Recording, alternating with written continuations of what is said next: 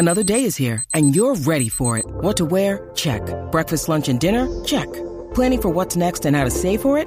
That's where Bank of America can help. For your financial to-dos, Bank of America has experts ready to help get you closer to your goals. Get started at one of our local financial centers or 24-7 in our mobile banking app. Find a location near you at bankofamerica.com slash talk to us. What would you like the power to do? Mobile banking requires downloading the app and is only available for select devices. Message and data rates may apply. Bank of America and a member FDIC. When you need mealtime inspiration, it's worth shopping Kroger, where you'll find over 30,000 mouthwatering choices that excite your inner foodie. And no matter what tasty choice you make, you'll enjoy our everyday low prices, plus extra ways to save, like digital coupons worth over $600 each week. You can also save up to $1 off per gallon at the pump with fuel points. More savings and more inspiring flavors make shopping Kroger worth it every time. Kroger, fresh for everyone. Fuel restrictions apply. Okay, round two. Name something that's not boring. A laundry? Ooh, a book club. Computer solitaire, huh? Ah, oh, sorry, we were looking for Chumba Casino. That's right. ChumbaCasino.com has over 100 casino style games. Join today and play for free for your chance to redeem some serious prizes. ChumbaCasino.com. No purchase necessary. Full prohibited by law. 18 plus terms and conditions apply. See website for details. It's time for today's Lucky Land horoscope with Victoria Cash. Life's gotten mundane, so shake up the daily routine and be adventurous with a trip to Lucky Land. You know what they say. Your chance to win starts with a spin. So go to LuckyLandSlots.com to play over 100 social casino-style games for free for your chance to redeem some serious prizes. Get lucky today at LuckyLandSlots.com. Available to players in the U.S., excluding Washington and Michigan. No purchase necessary. VGW Group. Void where prohibited by law. 18 plus. Terms and conditions apply. Welcome to episode 92 of the Talking Friars podcast. Ben Fadden, your host here. Uh, today, to start off the week, we'll be talking about Franmil Reyes and his fit on the Padres and kind of looking a little bit back on his uh, his you know being traded to the uh, Indians, now the Guardians in 2019 and how that trade obviously worked out. Excuse me, worked out or not didn't work out uh, for the Padres. Um, and this all was kind of, you know, started uh, by some things that happened on his Twitter and uh, his likes that he had on his profile. Uh, Franmil obviously was a fan favorite for the Padres, and but over the weekend we'll just get right to it here.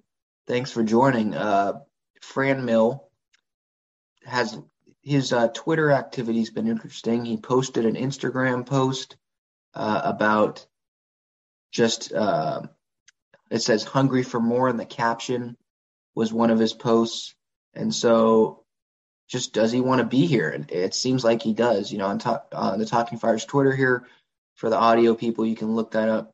We're showing it right here uh, for the YouTube version on YouTube. Uh, Franmil Reyes has liked an article about the Padres needing to trade Eric Hosmer uh, by the East Village Times. Now, I don't want to take shots at the East Village Times, but it's kind of like, no, duh. Yeah, of course he needs, you know, he wants to be, he needs to be traded. Like, Hosmer obviously has like a zero war. Uh, he just doesn't contribute much to the, the roster on the field. His defense has got worse. His, it's like he hits ground balls almost every time. It seems like the second base or strikes out. Um, his clutch, he hasn't been as clutch, you know, since 2020. It seems like. Um, so he right now, obviously the contract's a big barrier, but it, this article that Franmil liked, it was kind of like, no, duh, of course Hosmer should be traded. Like, I don't get why write that, but um, I guess you got to find something to write about. Um, but moving on to just Franmil liking this article, um, it's kind of weird. Uh, it's kind of like Franmil's being a Padre fan. So that kind of just spurs the conversation of does Franmil want to be a Padre? And it seems like he does, right? The Padres are going to be in a better situation going into next year than the Guardians are in Cleveland. Um, Cleveland obviously traded uh, Francisco Lindor, who is you know the face of their franchise. They've traded Kluber, they've traded Trevor Bauer, they traded Clevinger to us. Uh, they've traded pretty much everyone uh, except Jose Ramirez, and so they don't look like they're going to be a playoff team. Um, but I think that it's interesting uh, that Franmil liked this kind of. He's pretty much being a Padre fan, uh, liking the tweet. You know, everyone, every fan wants Hosmer to be traded, and I think that uh, him liking it, obviously he agrees. It seems like, um, and if Hosmer is traded, you know that could open a DH spot, a first base spot, a corner outfield spot. Just if Hosmer's traded, you don't know what how Preller is going to fill out the roster, and that could open a move for a power hitting outfield bat in a trade. I'm not saying that Franmil Reyes is coming. I don't think he will, uh, but I just think it's really interesting, and I've seen it on Twitter and all the reaction. Everyone's saying, "Come home, Franmil," and because he was a fan favorite, and just this episode is kind of like just looking back on the trade and obviously just saying that you know Fran Franmil fits on this team, and it's unfortunate that he's not on the roster because a lot of problems for the Padres would be solved. Uh, but Franmil, no doubt, fits on the Padres. Uh, it's just unfortunate that he's just not on the team. And so let's kind of just get right into looking back on the trade and what he would do for this team right now if he was still on the team.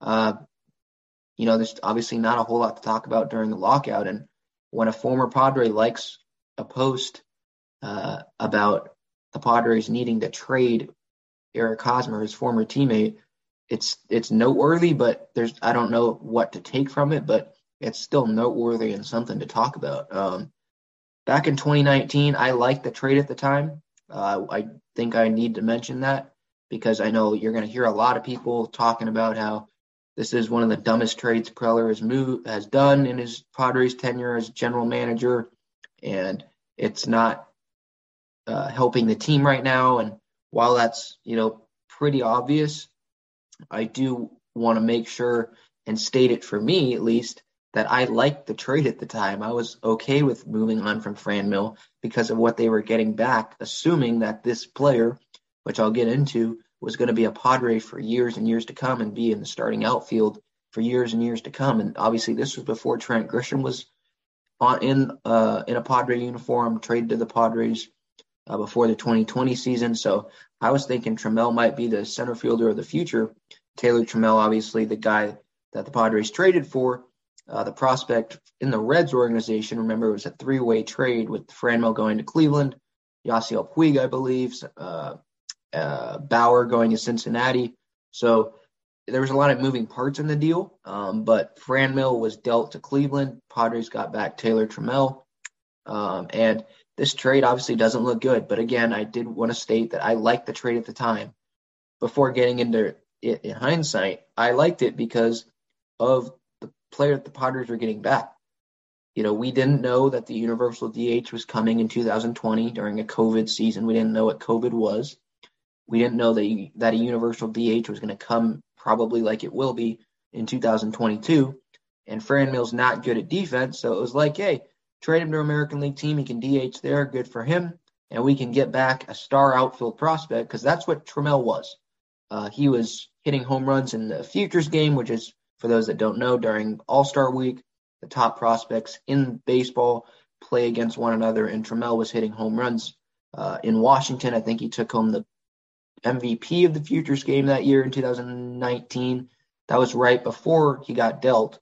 Um, so, yeah, it, I was excited about getting Trammell. Uh, I think I wrote an article for a site I used to write for about it, and I liked it. Um, again, because I didn't think Franmil fit the team, wasn't great at defense, uh, and we were getting back Taylor Trammell, who I thought was going to be the center fielder of the future, play here at least five, six years on that major league contract uh, be a top of the order bat. Uh, but the Padres gave up on him and then just flipped him to the Mariners in that Austin Nola coming to the Padres deal, uh, where the Padres sent Ty France and Trammell and Munoz. Um, who else did they send?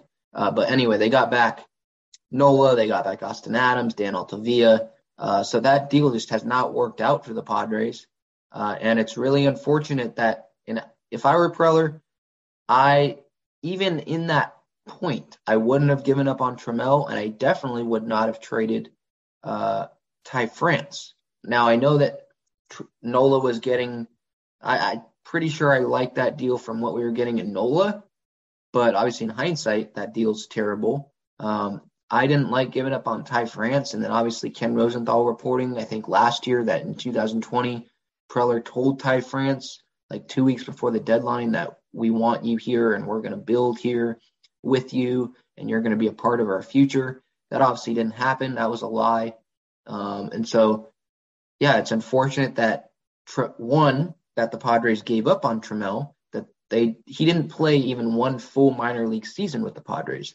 That's what makes this frustrating for me. I like Trammell. Again, I, will keep saying it. I love Trammell at the time, and he could still turn into something. He's probably going to be a fourth outfielder for the Mariners, fourth or fifth outfielder, I think, uh, when he consistently gets big league time and consistently, you know, finally gets up to Seattle for good.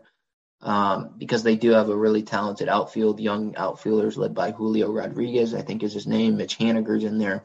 So they have a talented outfield. Um, but yeah, Trammell, I would have liked, I didn't want to give up on him. I wouldn't have give, given up on him. I know he struggled in double A, I think, with the Sod Poodles. Um, at the end of that 2019 season. Again, 2020 though, that they, they didn't have a minor league season. They were playing at the alternate site at USD. I wouldn't have given up on him. You know, you trade, you traded for a top prospect in Major League Baseball, not just the Reds organization. I think he was the Reds' top prospect, but in ter- at least outfield, obviously. Um, you don't give up on a top prospect like that to get back a catcher um, who doesn't, who isn't known for power, uh, and some relievers. Like I, I wouldn't do that, um, especially when Trammell was going to come cheap because he would still be on the rookie deal. So this has kind of moved into a Trammell thing for me. But in terms of Reyes, uh, if you're especially if you're just going to flip him to the Mariners like you did, so they essentially traded Franmil for Dan Altavilla, who's had knee problems, for Austin Adams, who set a record for hit batters last year. Uh, who else was there? Um, Nola, obviously, who's had knee issues, injuries, hasn't has really done nothing. Um, I mean, just having Caratini as the catcher and even bringing up Campusano or just signing Jason Castro again or something on a one-year deal would have been better in hindsight from what Nola produced last year. So they essentially, again, Nola was the big guy in that. So let's just say that they essentially traded for Nola and gave Trammell to the Mariners. You know, they traded Reyes uh, for Nola. Like that's essentially what they did because Trammell got flipped. Um, and so obviously right now that's really bad. Uh, if I could redo this trade based on obviously everything that I'm talking about, obviously I'd redo that if I were AJ. Uh, but obviously you can't do anything about it now.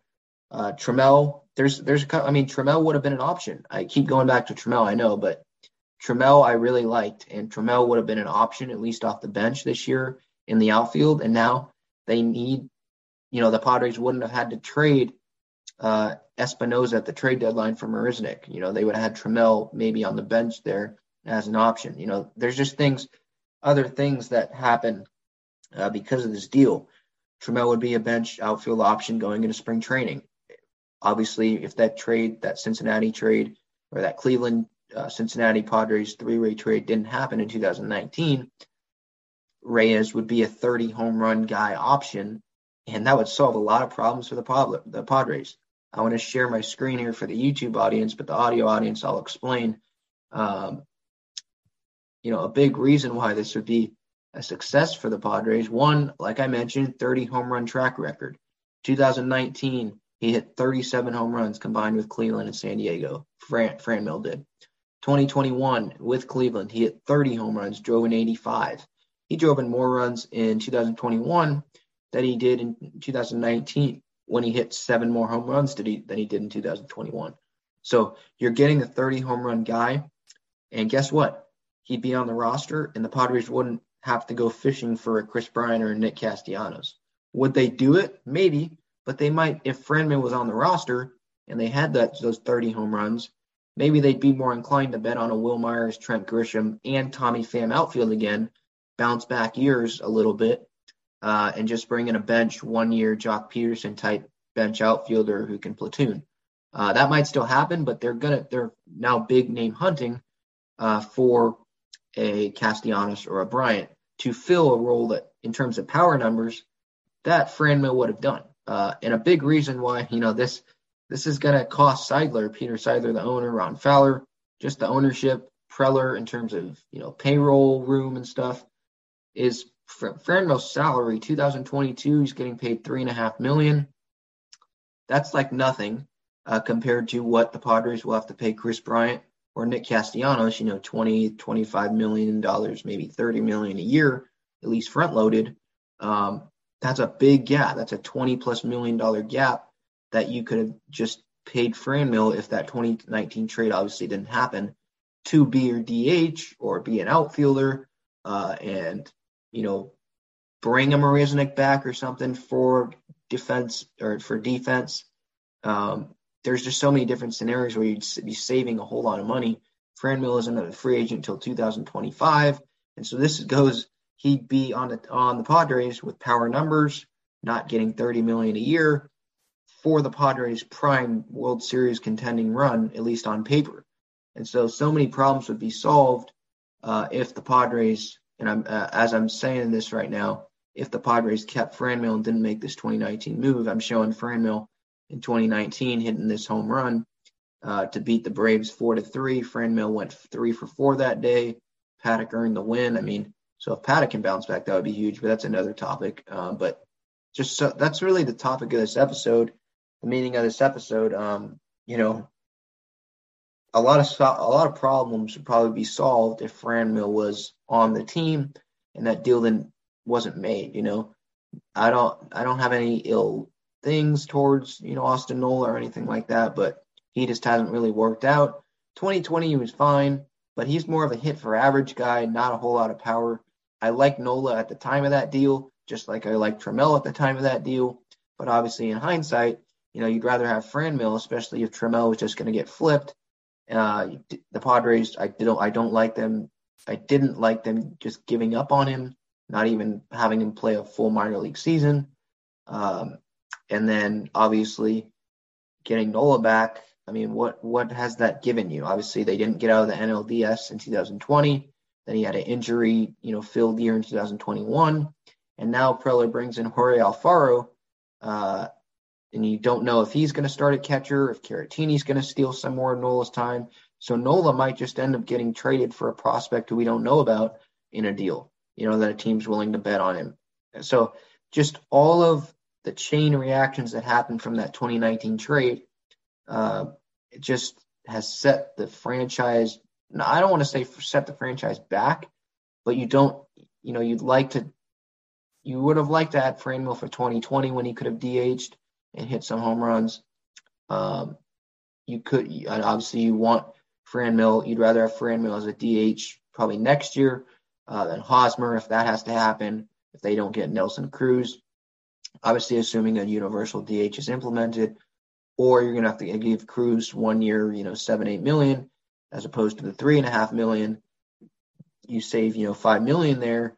Um, well, there you go. I mean, just little differences, little things here that could help the team. Obviously, the big thing is if they had Franmil, they probably wouldn't be so in on Kris Bryant or Nick Castellanos and have to probably overpay for one of them uh, and front load that contract with you know 25 30 million dollars a year. Instead they have someone for three and a half million a year this next year so this coming season. So that's pretty much the episode. I know you can't go back but seidler um, seidler is definitely going to be feeling it in his pockets if they do end up getting a Bryant or a Castellanos, which full transparency, I would be excited for. Uh, obviously, those are better overall players than Franmil, but in terms of money saving, being able to spend in other areas, um, it would just be a whole lot easier if Franmil was on the team. So, episode 92, we should have another interview coming up this week. Thank you so much for listening on uh, podcast versions, uh, watching on YouTube. And if you ever if you have any topics, any questions you want me to talk about on here during this lockout, just let me know and we'll get to them. Thanks again for watching. Until next time, let's go Padres.